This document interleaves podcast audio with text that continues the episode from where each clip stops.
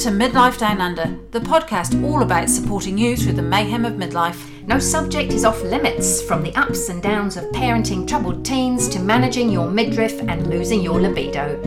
This week, our guest is Nici Wickes, the author of World Kitchen and Cook, Eat, Enjoy. Nici spent six years as food editor for Viva, the New Zealand Herald's magazine, and five years creating, testing, and styling over 1,000 recipes each year for the New Zealand Woman's Weekly. In addition to that, Nici contributes food related content and recipes for radio, magazines, and television, so it's not surprising she's proud to say she's still immensely passionate about cooking. Nikki lives by herself at a lovely bach and talks candidly about her single life and how she has finally found contentment, which led her to write her new book, A Quiet Kitchen. We'll be talking to her shortly, but first, a quick catch up on what's been happening in our midlife worlds recently. Lisa, what have you been up to? Well, I feel like I've been really busy, but I don't feel like I've achieved an awful lot because sickness has plagued us. We had COVID at Easter and then various other bits and pieces, did a bit of travelling, lots of work and busy, and went away to Australia, came back with tonsillitis. So, yeah, we've been a bit in the wars really in our house. Oh, that's that doesn't sound too good. No, but I know you've been busy. You've got a new venture to tell us about. I do, Lisa. Our new venture is well, it's not just me; it's uh, two friends of mine as well. Is a private walk on three farms up the Matahuru Valley. Um, we have played with the idea for a couple of months, and we've really got into action and got things going. It's going to be fantastic. So it's a one day walk, or No, it's a two night, two day walk. Um, and we are offering beautiful food and uh, lovely, comfortable beds to stay in after you walk. and are they very long? The walks. The first day is about five hours, but I mean, they're leisurely. You know, we don't want you to be, you know, pounding to get to the next place. It's a, a relaxing and leisurely walk of about five hours the first day and about three hours the next day. Sounds fantastic. Can't wait to uh, give that a try. But you are so very busy, and sometimes it just makes me think about lockdown, and I wish we could slow it all down again. Yes, and then we'd be able to see more of Nici Wickes's lockdown videos that she started during the first lockdown, which seems like ages ago now. You know, she was living all alone in her bach by the beach, and she just decided to start making a video every day, and I, for one, loved them. So that has got to be the first thing that we talked about when we interviewed her. Nici, thank you so much for letting us come to see you today. I really looked forward to those videos. Tell us a bit more about that. Well, it's funny when people refer to the Instagram videos, and I, I of course, st- I still do them. And even when I'm listening to you, I'm, I always forget that people are going to watch them. so clearly, I was just doing them for my own entertainment, um, which was not strictly true. And I got beautiful comments through that time, and I did do, especially during the first lockdown, I did a video a day for I think 76 days running because once I started, I kind of quickly realized that I couldn't really stop. It would be like leaving people in the lurch. Yeah. Everybody was in their little bubbles, and I was in my bubble with my cat. And I think that when we first got put into lockdown, one of my ideas is I do love to help. And I think I felt quite helpless, as maybe a lot of people did. But I sort of had this kind of mirthful thought where I thought, whoa, some people are going to really struggle in the kitchen. Because what do I what am I going to cook tonight for dinner is a big deal in a family.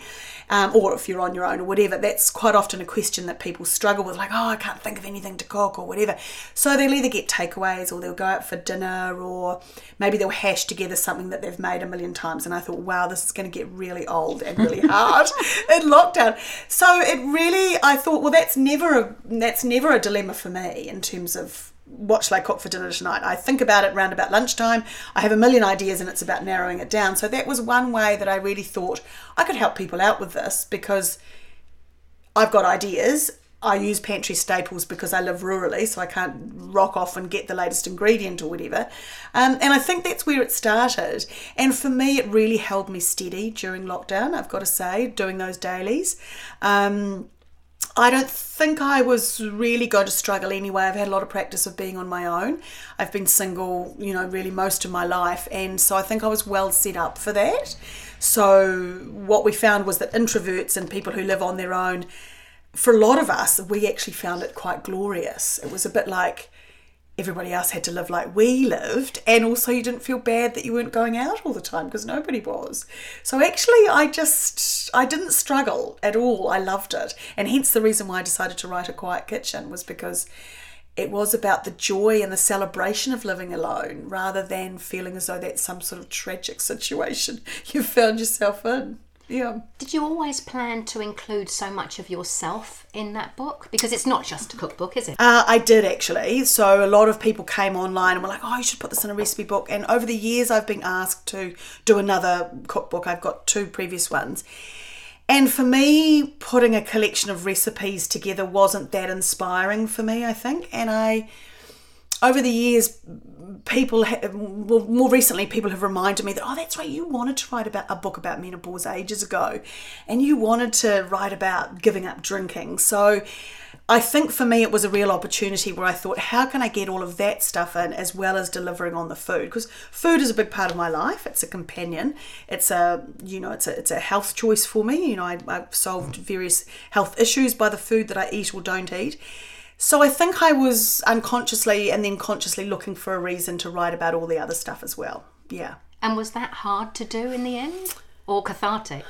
It wasn't really oh cathartic yes maybe it was like as soon as i'd finished the book i was very i sort of put it away or sent it to the publishers and then every time i would get an edit back i would let it sit there for ages because i was really nervous about rereading it and the things i was nervous about was is that really me um, have i overstated things or understated things have i been too open they were niggles more than shout, shouting voices in my head. It was more about like, oh, is this is okay.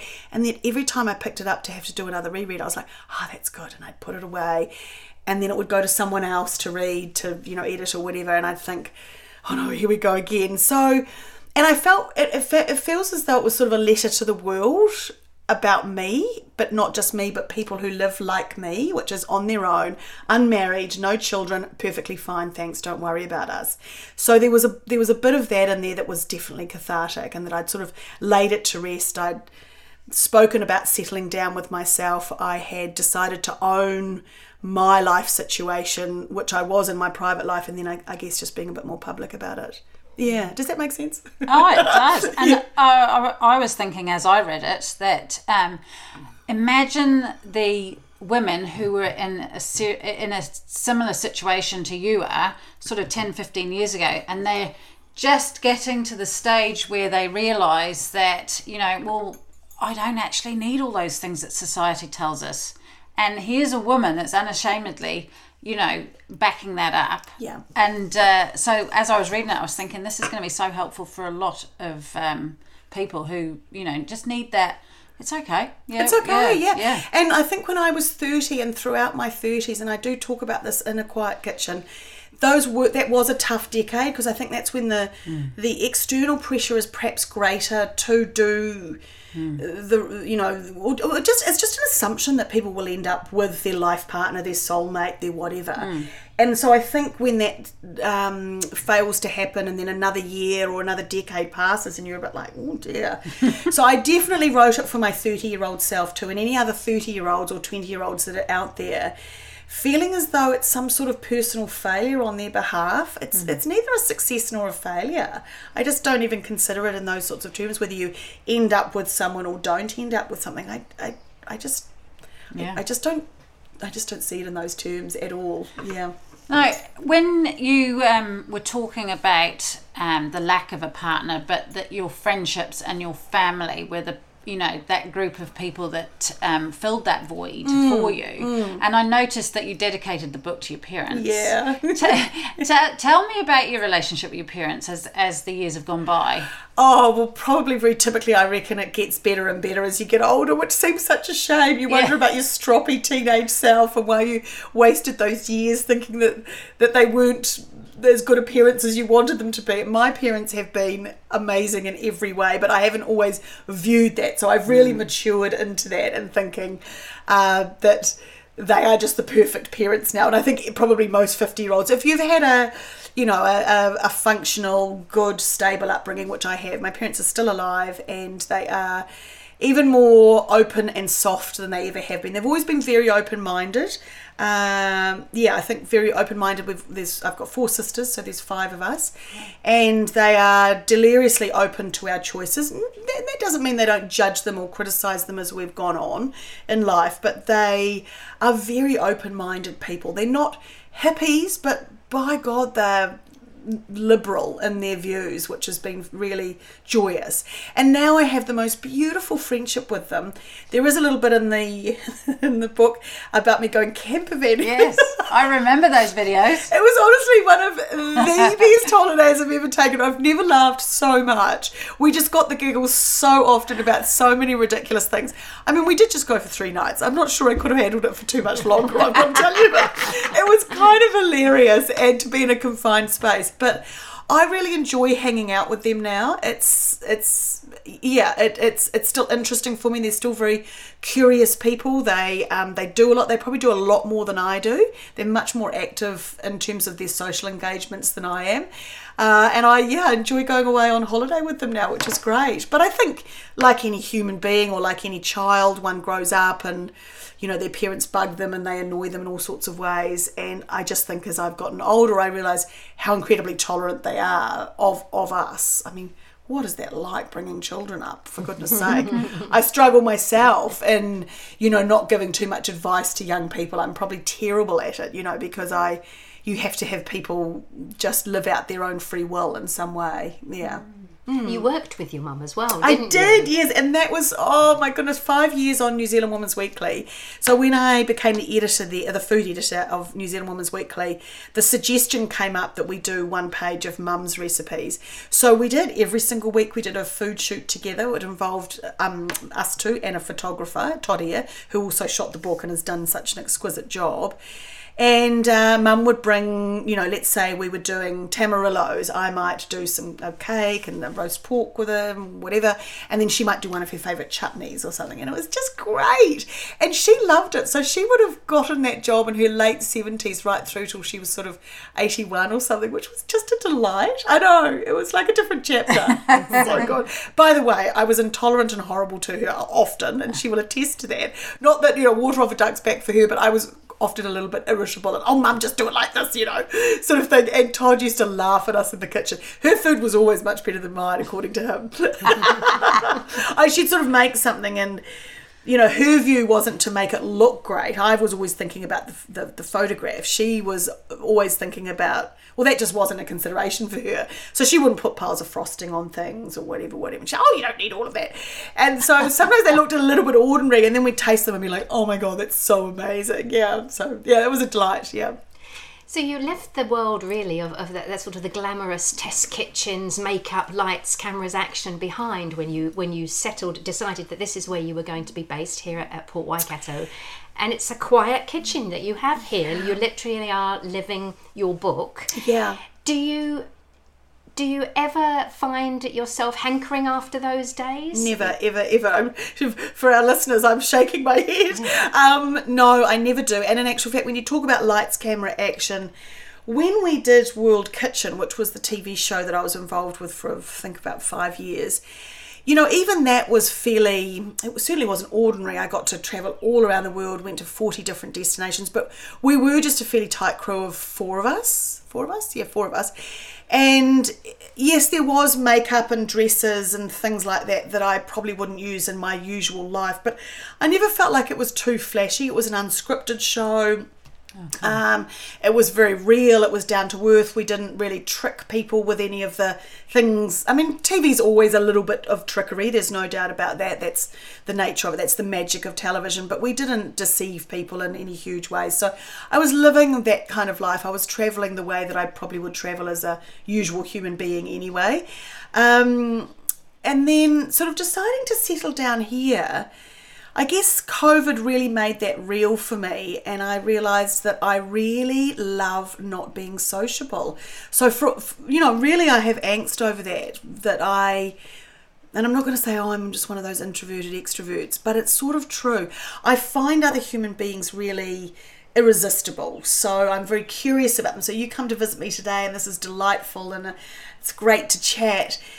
Um, but I, I don't tend to seek that out very often, you know. I I'm happy with my own company, and certainly during lockdown, I discovered that I could go th- about three weeks with really no no real contact with I mean texting and you know and then hmm. videos and you know all of hmm. that sort of thing. But face to face stuff it, I can take it or leave it really. And I and I don't know why that is because as I say I enjoy people but it's probably something to do with the fact that it's an energy thing. I find my I find it harder to contain myself around others because I'm enthusiastic about them as well.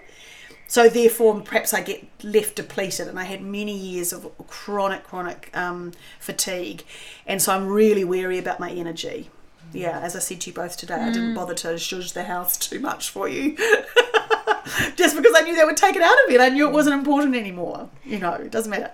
And you can see those signs coming if you, uh, you know, you're aware of I can. creeping in. So, uh, you know, yesterday I had a pretty big filming day. Yesterday, just we ma- were making a little video, and so at the end of last night, it was like, God, I'm exhausted. That took a lot more out of me than I thought. Because I think what I realised with fatigue, and I think this is really great for women in their mid age to realise, is we don't have as much as well other people would. My experience is I don't have as much energy but also uh, in, in general there is you know we get stimulated in life and the stimulated or, or stressed stresses aren't bad. Stresses are just things that your body is reacting to. That might be coffee or chocolate or it might be a run or it might be a crowded room or a stadium wha- whatever it is. So I think when I always did all of these things like travel and stand up on stages, I enjoy doing those things. So I I really defended myself when people said, "Oh, well, you live quite a busy, stressful life," because those things didn't feel stressful to me.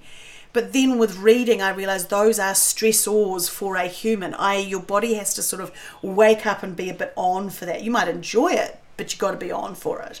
And so I suppose coming back down here to quieten myself down, there's very little other stimulus for me around here. So people see me being busy, but that's when I'm out there being busy. The rest of the time I'm lying around on the couch. I mean, I got out of bed at 9.20 this morning, ladies mm, you. because I had a big day yesterday, Yeah. and so I was just oh, I'll just cruise in bed this morning and have a few cups of tea and do a little bit of work and this, that, and the other. And I won't push it today, you know, because I've got to head away again later on today. So yeah, just being really mindful, much more mindful, rather than overriding those tiredness, that feeling of tiredness. Just listening to it a little bit more, listening to our bodies. Mm. So we're living here at the port. I mean, both Lisa and I have visited the port, you know, over the years for different reasons. But I've never stayed here. I've never lived here. And you talk about neighbours dropping things off, and that sounds fantastic. But what's an average day for you like out here?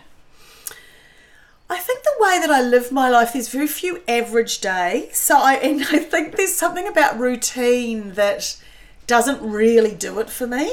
And so I I- don't know what an average day, but you know, so yesterday I had you know two other people in the house with lot, with a few cameras and a bit of rigging, and that that's a normal day for me, but that doesn't happen every day, sort of No. thing, you know. An average day, the day before was quite a quiet day for me. Monday I didn't do much. Um, or whatever day that was. Actually, I don't know if it was Monday, but I had a little bit of excess food, so I dropped some over to my neighbour who I knew her girlfriend was away. So I said, "Oh well, I'll drop you over dinner if you like." So I did that. I'll go for a swim most days throughout the year, and I'll probably sit where we're sitting now and need to write some recipes out or create some recipes or reply to some emails. I think people in a small community, they will be there to help in a good community, which I, I believe this is.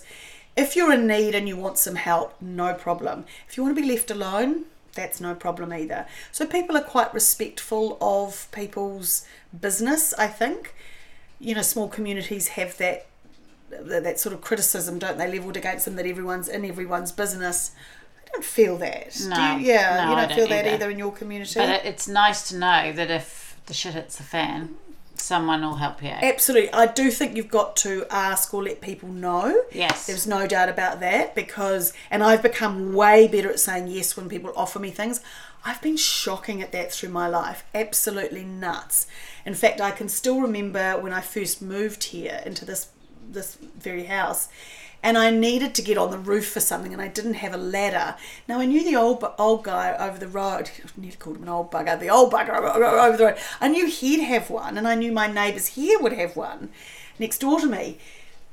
but I was prepared instead to drive into Pukekohe to buy a ladder just through some level of self consciousness that's left over from being a bloody teenager. Yeah. And I, to this day, I actually think I did go and buy the ladder, but I wouldn't do that now. I now ask people, you know, oh, I wonder if you could give me a hand with. And if people say, hey, do you want us to drop you dinner around, or do you want some gravel, or do you want, I'll say, I'll feel myself instantly want to say no, and instead I go, that would be great. Mm-hmm.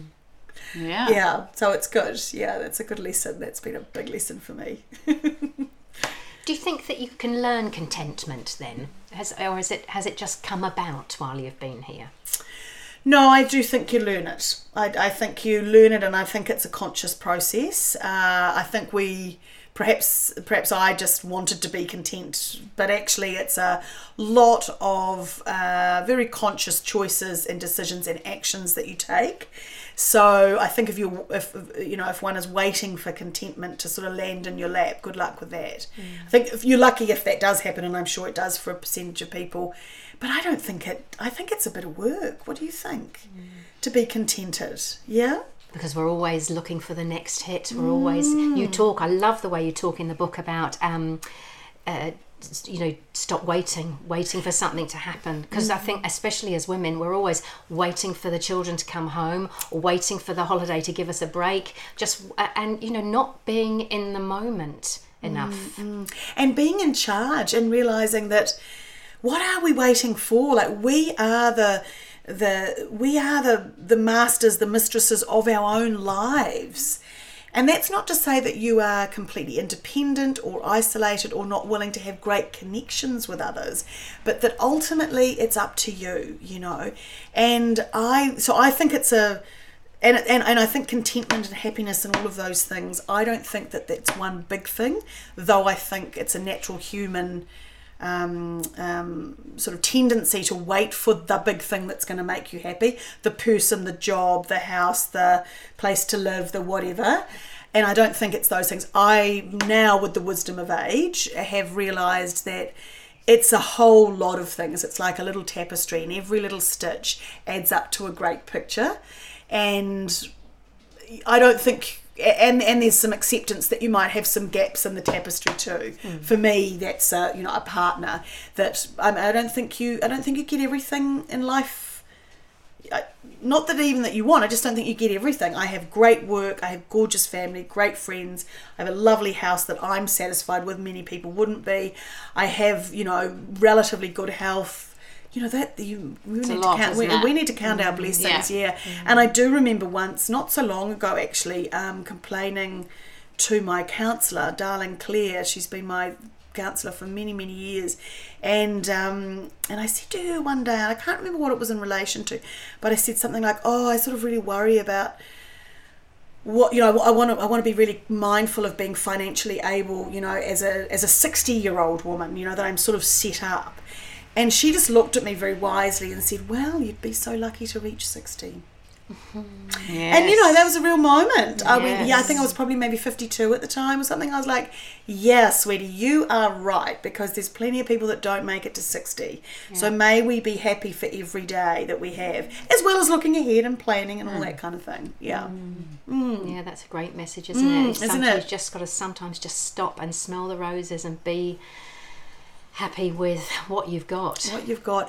And be putting all the little things in place so that as i say you know i, I try and keep an eye on tiredness. I try and only have the connections that i really need in my life um, medication for mild depression really helps me and i think that's a really big one for women in menopause. I really think that that's critical. I know people criticize doctors for oversubscribing. Women in menopause i didn't take any hrt myself. I really wish i had now and maybe that might have taken care of some of those symptoms but there's a lot of melancholy that starts to creep in. So i'm satisfied with taking some medication for that now. I probably wasn't i probably went on and off it a little bit at the beginning thinking i didn't want to be on something forever, but hey, I'm on toothpaste forever. Um, so heck, you know. Um, and then there's the exercise and having enough kind of joie, joie de vivre in my life around me making plans to do something either on my own or with others. Yeah, all of those things I think add up. So it's not the one big thing. Yeah. Tell us more about the cold water swimming.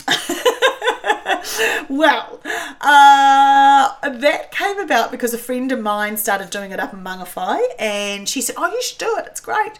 She gave me a great piece of advice. She said, You just dress super warm and you get down to the beach and you take all of that off because I don't wear a wetsuit. Not because I think that's cheating or whatever, but it's not the point. I don't, I live on a wild West Coast beach, so I'm not in the water for long. I can't go swimming, you know, along the shore or whatever. Um, and she was right. Wear warm clothes, take them off, go for a swim. So one day, about four years ago, at the end of summer, and I love to swim, I love water. I just didn't stop, you know, on that first sort of day when you really realize summer's over and it's like a little bit cold. I just decided to carry on. And I did that all through the lockdown, um, though that was slightly not allowed. But it was the one thing that I, I was so vigilant with everything. I wore masks, I didn't go to the supermarket forever, but I did sneak down for a little daily swim. Well, you sometimes weren't travelling far to the beach, wasn't, were you? wasn't travelling far, but I think the point at the time, if we recall, was that if I needed saving, Yeah. then I was going to put other people in peril. Well, sometimes I went with it. I'm a qualified lifesaver, so I, I thought it probably wasn't going to happen, but that's all very well to say, isn't it? Um, we might want to edit this bit out. I don't know, but anyway, I started. I started then, and then now I just do it. And I don't say that I'm a daily swimmer because I think again that's an onerous rule that I would just feel like a failure. So I'm an all a year round swimmer, and I'll just go down and I'll dip in and I'll dip out, and it really turns my day around. And I think it's really good for mental health. They do say the science behind cold water swimming or cold water therapy, so that could be a cold shower, is that it completes what they call the cortisol adrenal cycle. So we've got these stress hormones in us, all of us have got those kind of going through our bodies at the moment because we're needing to sort of awaken ourselves. And those can tend to sort of stay in your body unless something sort of completes the cycle so that the fight or flight unless you finish the fight or the flight and then you can rest and we're just not very good these days at doing the antithesis of it which is to rest um, so uh, cold water swimming does that so you know i go in i never want to go in i always put it off. I think "Chill, chill, mm." and then even then i'm sort of taking my clothes off at the beach and in my togs i'm thinking oh god. And then i come out and i'm just this super calm person. How long do you stay in for? nature's valium. Um, i don't stay in for too long so there's all this theory about how long you should stay in for. I tend to go under three waves and I'm out of there. Mm. So it's not very long at all. It's too blooming cold. I did just do a little swim with some people in Napier a few weeks ago and they were proper swimmers and they swim down to this buoy and back and I was, you know, they just do this gentle breaststroke. And I was like, oh my God, there's no way I could stay in that long. But I probably could if I extended, you know, extended the time. I certainly stay in longer now than I used to. But it's great. And I strongly recommend both of you do it. Right, Lisa. Well, you've Yeah, Sian's do it. done it, but yeah. Yeah. I'm the odd one out here, aren't I? But I'm a, such a wuss about getting in anything cold. I'm Oh, just, are you? Yeah, yeah, so yeah. it would be very painful. For Yeah, me. it probably would, and maybe it wouldn't work for you. I, I, I don't know. Yeah, Oh, I think knows? it Yeah. would. Oh, is that a challenge? No, I think it's really important to understand our physiology um, because I do think that when we have stress and anxieties in our life, that I believe COVID has certainly exacerbated in some people and it's revealed itself in others that perhaps it was underlying and now it's much more present. I think it's really important for us to have some techniques to bring that level down consciously. I I think cooking is one of those things. You're working with your hands you know, and probably not if you've got screaming kids and, you know, I don't know what you do about that, but lock them up. Gag. Look, gag them or something, masking tape. But, you know, as mid aged woman, maybe most people who've got kids, they are starting to be a bit more able. To me, it should be a very nice, relaxing time. Now, I cook for myself um, and by myself, so it's not stressful. But if you've got someone else who expects dinner at seven, and you're not quite ready or you want it at six or whatever i think renegotiate those things in a, in a partnership because if you're the one cooking you should be able to cook whenever you like. Mm. I even think middle age mid-aged people men and women are quite different. So if you're in a partnership with the opposite sex maybe renegotiate that in terms of um, if you want to eat at six, you cook your dinner at six. I know a few couples that have started doing that, and they love it because they eat different things. And the women are sick of making the same sort of stuff because the guy doesn't like mushrooms or tomatoes Yeah. or whatever. You know, it's like get over it. You know, your life is short. Yeah. I'm going to cook mushrooms and tomatoes for myself tonight, sweetie. you do as you will. yeah. Oh, that sounds liberating. Doesn't it sound liberating in itself? direct. Yeah, yeah, Your yeah. directness is wonderful. I don't know how well it'll go down in my house. no, maybe not. But I do think that cooking can be the new sort of. Um, you know, when we used to work with our hands, literally ploughing fields or gardening, all of that stuff takes you into your parasympathetic nervous system, which is a nice, calm place. Most of us sitting on computers all day or doing stressful jobs, we're in the antithesis of that. We're in the sympathetic nervous system.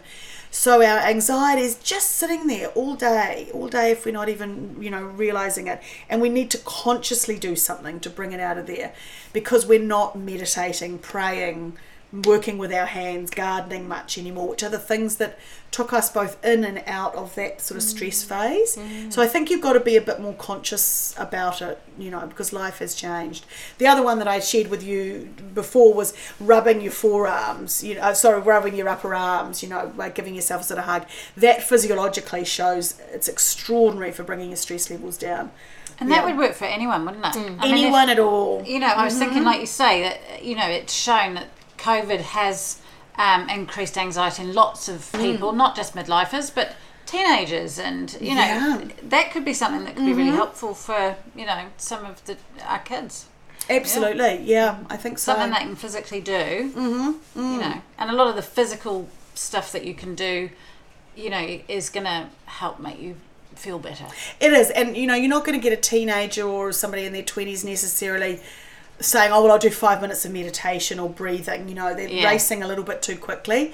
And the funny thing is, is when our adrenals are on, they they they produce a sort of itchiness or or sort of they they want us to keep going. These tiny little glands, and so the thought of sitting still it, it almost brings up that sort of frustration in you. I mean, I'm mm. really tuned into it because I had to be to get well.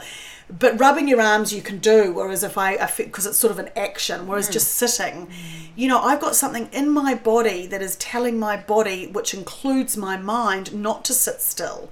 It's saying fight or flight, fight or flight, you know, that it's you know that that's that's coursing through your, your, your body.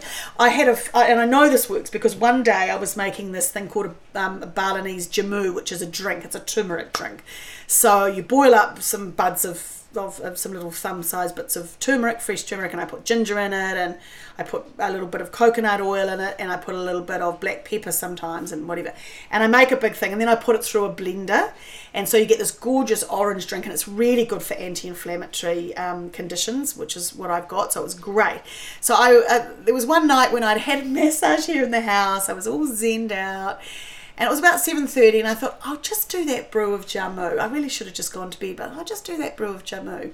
So put it on, everything's lovely. I'm still in my little lovely little woo-woo land of having a massage.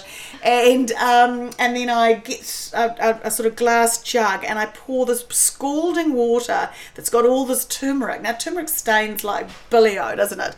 So I put that in this glass jug and as it was sort of going and I knew what was going to happen just a split second before it happened, which was that it exploded. and we're sitting here in my very pastel coloured house and Jamu went everywhere, dripping all down those cupboards, all over my floor, all over me, all over everything. And I was just like, oh my goodness, you know. And then I remembered the course that I'd been on, so I went, okay, right, these things happen to people, Nici. This is the thing you have to say to yourself. May I be kind to myself. And then I rubbed my forearms.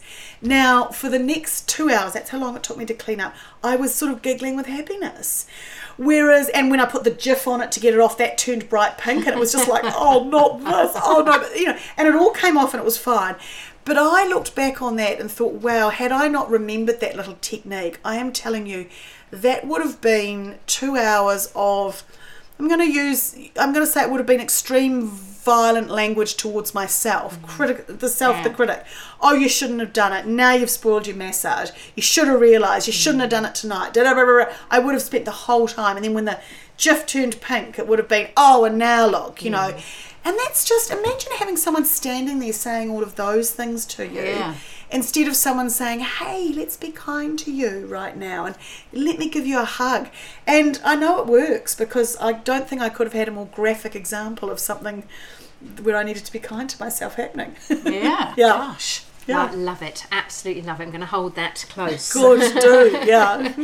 Um, can you tell us a bit about your menopause journey? Because you do talk about it in the book. don't Yeah, you? sure. Um, so I went into menopause quite early, well, early-ish, although I claim that some of the stats are a bit skewed. So I was probably around 43 when I first had some hot flushes that I didn't really know were that, but I was finding myself getting hot and then, and then not. Round about age 40, I had gone to my GP and asked at the time if they could measure my hormonal levels because I'd I'd seen someone else close to me go through quite a grueling menopause.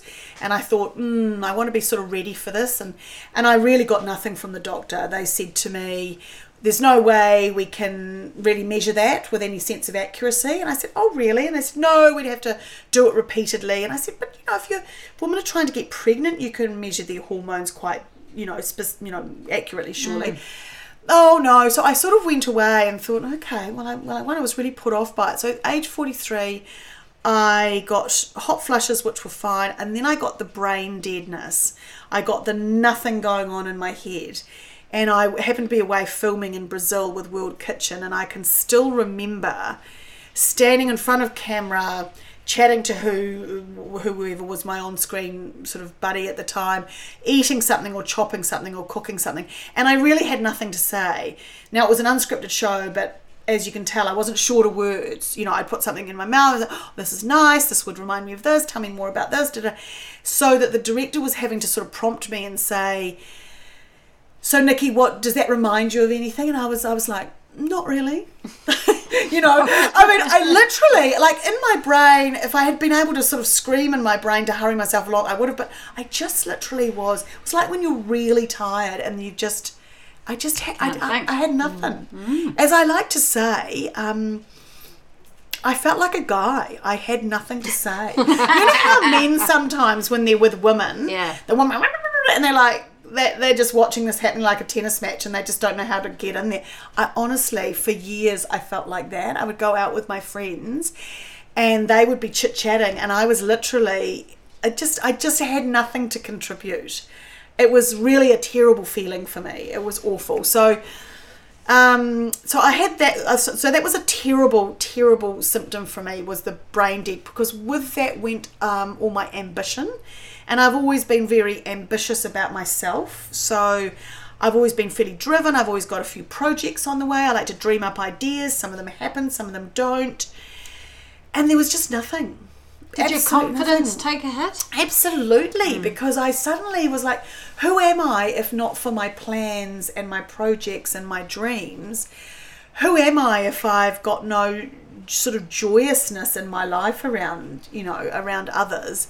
And I just wanted to really hide away, and I can really see why women leave their husbands or partners, I should say, and why their kids drive them crazy because I luckily could be mostly on my own, but it was tough. And so from that, as well as it being hormonal, melancholy really set in for me, and it really, it really robbed me of my joy. And I, I mean, I was chronically fatigued at the time as well, but I think it was, I think I can distinguish between the menopausal symptoms I had the heart palpitations in the evening. I wasn't sleeping well, um, but the melancholy was tough. And and the other symptom I had was I, I, I remember catching sight of my naked body in the mirror one day, and I sort of flashed onto my mother's body, and I was like ah, and I sort of hated the look of myself. And that was the first time I'd ever had any sort of body hate. I mean, I'm not one, I'm not a perfectly shaped person, but I've never cared about any of that. And I sort of saw my body with its belly, it, it's listen to that, you know, with my belly, and I and I and I hated on it. And I just remember it gave me a real shock because I was like, whoa, l- you know, gosh, that's what people who live in something that they don't like is like. Uh, it really shocked me. I was like, well, we need to get away from that right now. That needs to stop, you know. So so there was that and that didn't that didn't last or I as I say, I was just so shocked and realised that can't be a happening thing. Um so look, it was it was tough, and I mean I'm 56, 55 now. 50, uh, just had a birthday, 56, And so, and I would say I still have the odd hot flush. I would say the brain deadness has gone, but I've calmed down a whole lot. So I don't do as much as I used to anyway. So I think I've readjusted that. Um, you know, when people refer to progesterone, particularly progesterone, I think is the happy, the happy hormone. I think it's true. So I do supplement that now, obviously with an antidepressant because that was too tough for me to be melancholic. Um, and you know, people say, "Oh, you well, you can run and you can yoga and you look, you can do a lot of things." And I do do lots of those things, but also you can take a pill, which I found quite helpful. um, yeah, so menopause was tough. It was really, really tough. And I, oh, can I just also talk about the shame? That really surprised me. So I was away with quite a young crew. They were the same crew. I'm great mates with them. We always were. We, we, we still are. But they were all about 10 years younger than me, maybe 13 years younger than me. So here I am in Brazil with a bunch of 30 somethings, early 30s and I'm going through menopause. And that was the other thing that crept up on me was the sort of the shame of that. The oh, I'm really going into this different phase in my life where I'm no longer desire not that I've ever been a flirty, desirable person, but no longer fertile Yeah. all these things that I didn't expect because a I didn't really ever want kids and and as I say I'm not really a flirty person but I really felt a bit used up a bit like It's quite confronting, it isn't it? was confronting and I've, ju- I'm just sort of remembering that I actually didn't put much of that in the book but I can still remember being in in Brazil and thinking how can I not tell these guys because I it's not that I was trying to be young like them but we were just a crew and then suddenly I felt like I was other I was another you know? And um, so i remember confiding in the in the in my lovely director martha and saying look i just need to let you know. But but even then i downplayed it to her probably and she's a really good friend and i was like oh it's just just noticed a few little things you know? Can't seem to think of anything to say. Um, and a bit hot you know now and again. But you know even that i was playing it down and, and for a while i think i did really play that down I think I think a lot of women have played it down. Yeah. You know, um, until very recently. I mean, I can remember talking to friends and they really didn't want to talk about it. Didn't want to talk about well, because I was I was quite early going through it too. Um, I didn't feel like it was a conversation many of my friends wanted to have. Mm-hmm. Did you? Who who else did you talk to about it? Um, so I spoke to people, but I think what happens, probably like childbirth, is you do forget quite quickly, and maybe that was part of putting a chapter in here was really documenting it because as soon as you've moved through it, it's a little bit hard to remember just how shitty it was. And I think a lot of menopause books, until recently, Niki Bezzant's book is fantastic for that. Um, and uh, the other one is Nicky Pellegrino, two Nikkis. And they talk very really because the books that I, were, I was picking up was about women writing in a funny way, some of them comedians and that about menopause. And I wasn't finding it at all funny. I really wanted the deal. And I wanted mm. people to listen and treat it properly because even the even my doctor and that they didn't mm. really they didn't get it. These days i would say if you're struggling with menopause ask your doctor have you been through menopause? What was it like for you? And if that person isn't sympathetic or have, has an experience i wouldn't bother with them.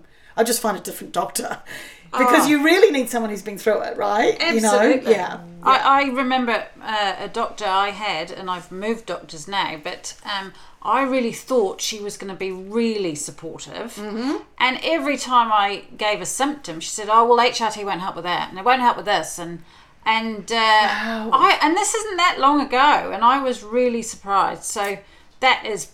You know, one of the main reasons that we started the podcast, wasn't it, to try and get some awareness and Yeah. help out there part for of the others. conversation mm. really. And and because we didn't want our daughters growing up knowing nothing about it Right. and being shameful or anything like that. And the mm. conversation is so far advanced in some areas. In the UK for instance it is. And we just hope that we can help contribute to it here as well Great. So you find in the UK pe- people are much more open about it. There's much Absolutely. more allowance Now, made. Yeah, Yes, yeah. great. the last two or three years That's fantastic. And it I- is starting here, I think. Like you thanks say, to with your those podcast and the books well, and those that, books, yeah, yeah, yeah. yeah, and women who are just prepared to talk about it more rather than being so, sort of yeah feeling ashamed Mm. of it for some reason because i think it places you in an age group and though though I've never been bashful about my age, it annoys me how people always want to find out your age. Mm. Because it's a measuring stick of sorts. And I think as soon as you go through menopause, people go, oh, so you're over 40, but probably mostly they think you're 50. Yeah. And so there's all of that that goes on with it. And I mean, I, I think there should be, you know, that we have maternity leave. I honestly, and I'm not saying this as a joke, there ought to be menopause leave. Mm. Because if I'd had to turn up to the sorts of offices that I used to work in, or in front of rooms full of people when I was a leadership trainer, I couldn't have done it. Or if I did, it would have crippled me. I was able to hide away with my computer, writing restaurant reviews that used to take me, you know, a, a day to write a, you know, fantastic little story about the restaurant. It was taking me a week to scratch out those 800 words. It was tough going because I didn't have any words in my head. Yeah. You know, so it was really tough. And I think we need to allow a woman to have that because it's also when you're reaching the pinnacle of your career often it's a terrible collision isn't it Yeah. and then you're really starting to look older because once you lose those hormones your skin really drops did you end up going on HRT can I ask Yes, you but only only fairly recently. Okay. And um, the thing I'm really interested in, and I think that it could help brain fog, because Yeah. I, I don't know as HRT really does, and I think it needs to be. HRT isn't the isn't the fix for absolutely No, everything. it's not. Yeah, yeah. But it certainly has helped my sleep, and I think Right. that interrupted sleep.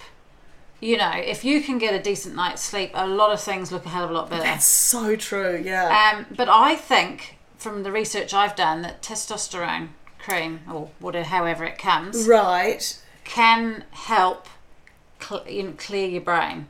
ah interesting Helps with okay. energy and uh, Libido. uh, libido. Yeah. Um, but but the what, the stories that I've heard about it being life changing for women who have been in that situation where they can't think Ah. yeah straight. yeah Um, so, but it's so hard to get hold of, and I think that is desperately unfair. It's crazy. So I did do a lot of the creams. I do remember doing a lot of the topical creams for a while and spent a lot of money on Yeah, them. well, that's the other thing, And I did it? do the testosterone cream because yes, my my levels of deto- testosterone was something like when I went and sort of said, God, I just feel devoid of any ambition or anything, and I did get that tested, and I was, let's say I was 0.2 and you ought to be at about 2% and men are say 20% so that just gives you an mm. idea and i was sort of 0.2 or 0.1 it was like non-existent but how do i i think women should get their, their these hormones tested throughout their lives maybe at the same time of their monthly cycle because how do i know that mine wasn't always at two? Yeah. i would have no idea you know But it changes all the time And it pro- probably changes all the It's time non-exact. anyway. Yeah, yeah, Nowadays they're recommending that people, you know, that you don't take bloods to see if you're um, menopausal. That you go on your symptoms alone. okay So- interesting yeah it's yeah, there's still so much work that needs to be done in this area. I Given that fifty percent so. of the population have it, and it's not a disease, you know, it is a, a natural Yeah. part of our lives. Yeah. You would um, you would you would think expect so that- wouldn't you yeah I Yeah, did read some new research the other day, and I think um, I can't see. I can't even remember where I read it, but I definitely read it. It's true that the one one of the things that I was a bit worried about was HRT making me put on more weight, okay and uh, there has been a study, and apparently it doesn't. Right So I was okay. thinking, because to start with, I, I started it, and, and we both were, we had that concern, didn't we? Yeah, yeah. Um, and but no, no, so we don't have to worry about that. And And I think, well, I think menopause itself, you tend to gain some weight anyway. you do. You do naturally Oh, yes. two kilos a year, isn't it, or something like And that. I, So did you change the way you ate? not really, and I and I and I, I mean, I changed the way I, I I eat because of various things. So for my ankylosing spondylitis, which is basically inflammation, I try and stay away from some gluten and tomatoes and a few things. Um, I probably am still eating like I used to eat, and I probably don't need to, if you know what I mean. Like I could probably eat less now, but I love food. I'm really concerned for the amount of now pressure that's coming on menopausal women to keep their shape. Yeah. So I there's so much on Instagram now. There's a lot even in even in the in good books about menopause about how to stop the weight gain. I, I really struggle with going down that track for women. I feel like, can we just have a break? Oh. Teenage women are told to be thin, 20 year old women, 30 year old. And now there's this big, wonderful market that's got lots of money and are concerned for their weight. And now, now they, we are being targeted, uh, you know, Yeah. in that respect.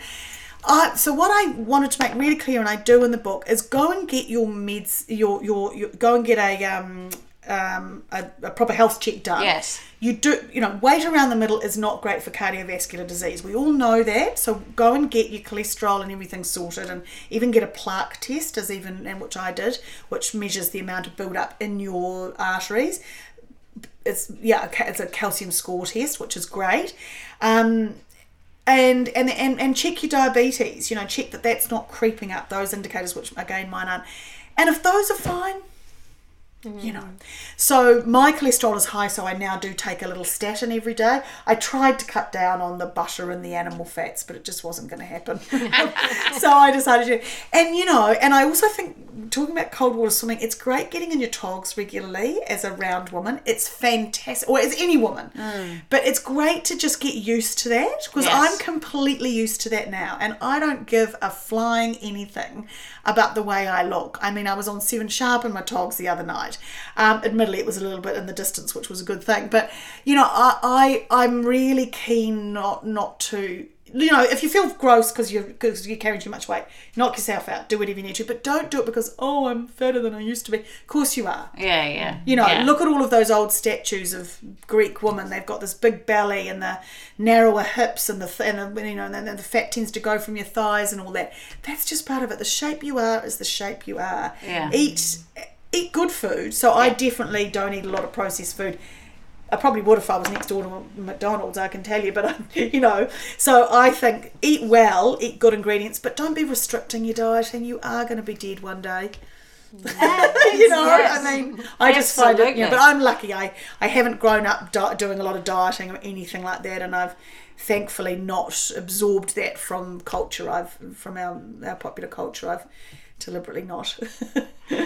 Um, I know we're coming to the end of the podcast for this week, but you, there's a story in this book that Sian and I both absolutely loved, and it's the story of the Crete warm stone steps. oh. Will you tell it for our listeners? Okay, so that is I and I was going to write a whole book on menopause called The Warm Stone Steps because I can remember being in Crete and I've just got shivers now just thinking of that that but I just remember these beautiful not all of them around they just are the shape that they are but these older women sitting on warm stone steps outside their house or the local bakery where they were baking together just seemingly resting and exchanging information and sharing ideas.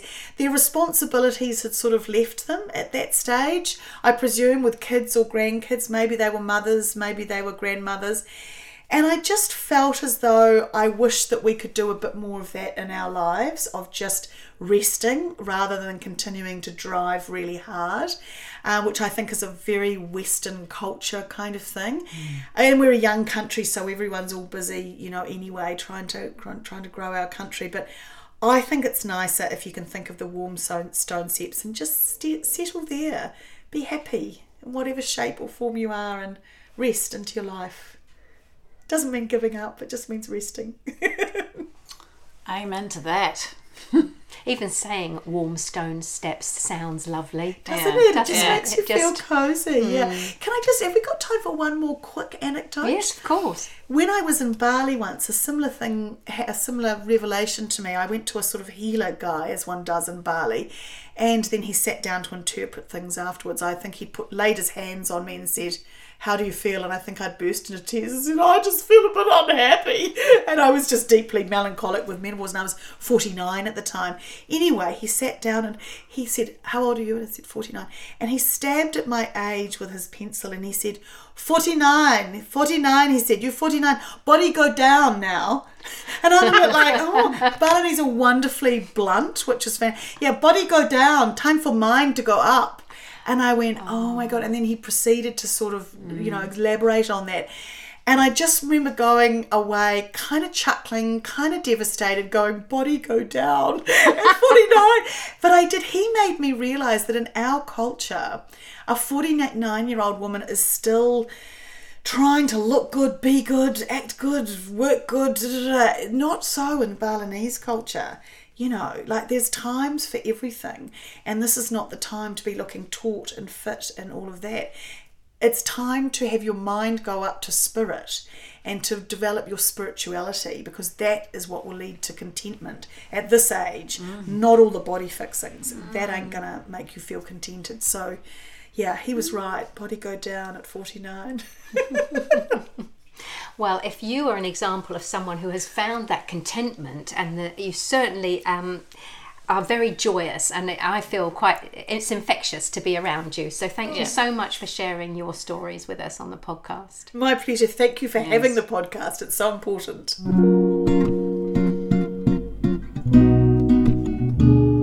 Fantastic? There are so many other things we could have talked to her about, so we may have to go back for another visit, Lisa. Yes, because I'd really like to hear a bit more about this concept of her dream dinners and comfort food. Because basically, she's saying it is okay to have something that you've really enjoyed preparing and just makes you feel really good to eat it in a comforting sort of way. And that appeals to me. Yeah, fair enough too. I mean, there's lots of things that I think about that are comforting, but aren't necessarily going to make me feel bad about myself. Um, I- Like what? Well, I think uh, our friend Penny down the road at the last place we lived at, she used to have fish and fish finger Fridays, and that was um, posh fish finger sandwiches. And we'd all go down there and just um, take what we had and had a lovely evening together. Not particularly healthy, but you know, could have been a lot worse. Lovely memories too. Yes, yeah, lovely memories. I don't know what my dream dinner would be. I think, well, I do actually, but I just know that I'll never be able to have it again because it's fish and parsley sauce that I used to have with my lovely mum, and of course she's not with us anymore, and I don't, I don't want to have it by myself. That's understandable, but it's something, it's a memory that you will treasure. And, uh, you know, you don't have to have it again. You've always got that memory, haven't you? Mm, yeah, I have, yeah, but I do love that idea, and it would be really good to talk to her again. And weren't those gluten-free scones, cheese scones that she made us lovely? Yes, and she has actually made one an Instagram video of those cheese scones and how she made them. So go and have a look because they were fantastic. And I don't usually like gluten free food, but it was really good. They were yummy, and having them with the plum jam as well, Yes, that sweet and savoury thing. I was going to say, as a as a a um, expat UK, would you have ever had jam with a cheese scone? No, never, but it was No? delicious. Yeah, really good. So yeah, lovely. You say scone, I do. I say scone. Oh, you're so posh. Is it? I don't think. I, I, I've had this conversation many times with people, and I don't know. I don't. I just think you don't say ston as in stone, and I don't. I don't know. I, I guess it's just what I was brought up with. Yeah, I think it is. It's what you're introduced to, I suppose. Hmm. Now, we have got a, a new segment on the podcast, and it is our chance to have a bit of a rant. If we've got something to rant about, what's got your goat this week, Lisa? Well, HRT shortages has got my goat this week That's a hot, top, hot, hot topic. I know, and we've seen it all in the UK. I mean, it was it was actually across the front pages in the new, uh, UK newspapers recently, but for me, it's just hit home now. I went to pick up um, my prescription the other day and was told by my local chemist that um, sorry they couldn't get my Estradot, which is the estrogen, and I said, "What do you suggest I do?" And they said, "Go and find a chemist that can get it for you." And I was lucky because I did find one quite quickly, but I know some people have had a right old job trying to get them. And this should not be happening. no, it shouldn't be happening. And I, I think um, the reaction from the pharmacists is a little bit scary too, because once you're on something like this and you're finding it's helping you in lots of different ways, to then suddenly not be able to get it is um, really well. It, it's it's terrible. So I I don't know how. I mean, I don't know how long the shortage is going to last for, but um, what I am finding is that I'm on a, the same sort of patch, and then there's the you. How do you say it? They say The progesterone, uh, Utrogestan, is it? yeah, something like that. Anyway, that's not funded, and that is what we've discovered just talking between ourselves is that that is quite a different cost depending on which chemist you go to to get your prescription, which I th- thought they were all the same. Yeah, the chemist I did get my uh, three month chunk from was a hundred dollars, and then the other day when I went to a new chemist because I was looking for the patches, uh, they gave all three months of the progesterone to me, and it was only sixty eight dollars. So it does a- pay to shop around. It's a big difference, isn't it? Yeah, and what I can't work out is if you've got to have one with the other, how can one be subsidised and not the other? It, it seems madness. But I mean, I'm happy to pay it, but there must be lots of women who aren't, who can't afford that. Yeah, because it's quite a sizable chunk, hundred dollars out of your purse, really, isn't it? Yeah.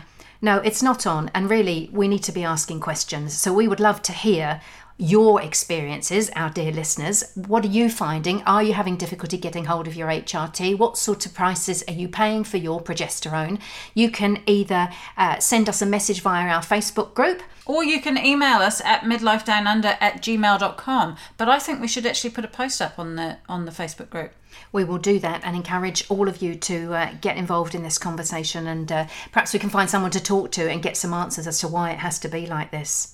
And that brings us to the end of this episode of Midlife Down Under. Thank you so much for listening. You can find us on Spotify, Apple Podcasts, and Google Podcasts. Please subscribe and leave a review, and then you'll get the next episode as soon as it's released. Please share the podcast and our Facebook page Midlife Down Under with your friends wherever in the world you are. But in the meantime, bye, Bye for now.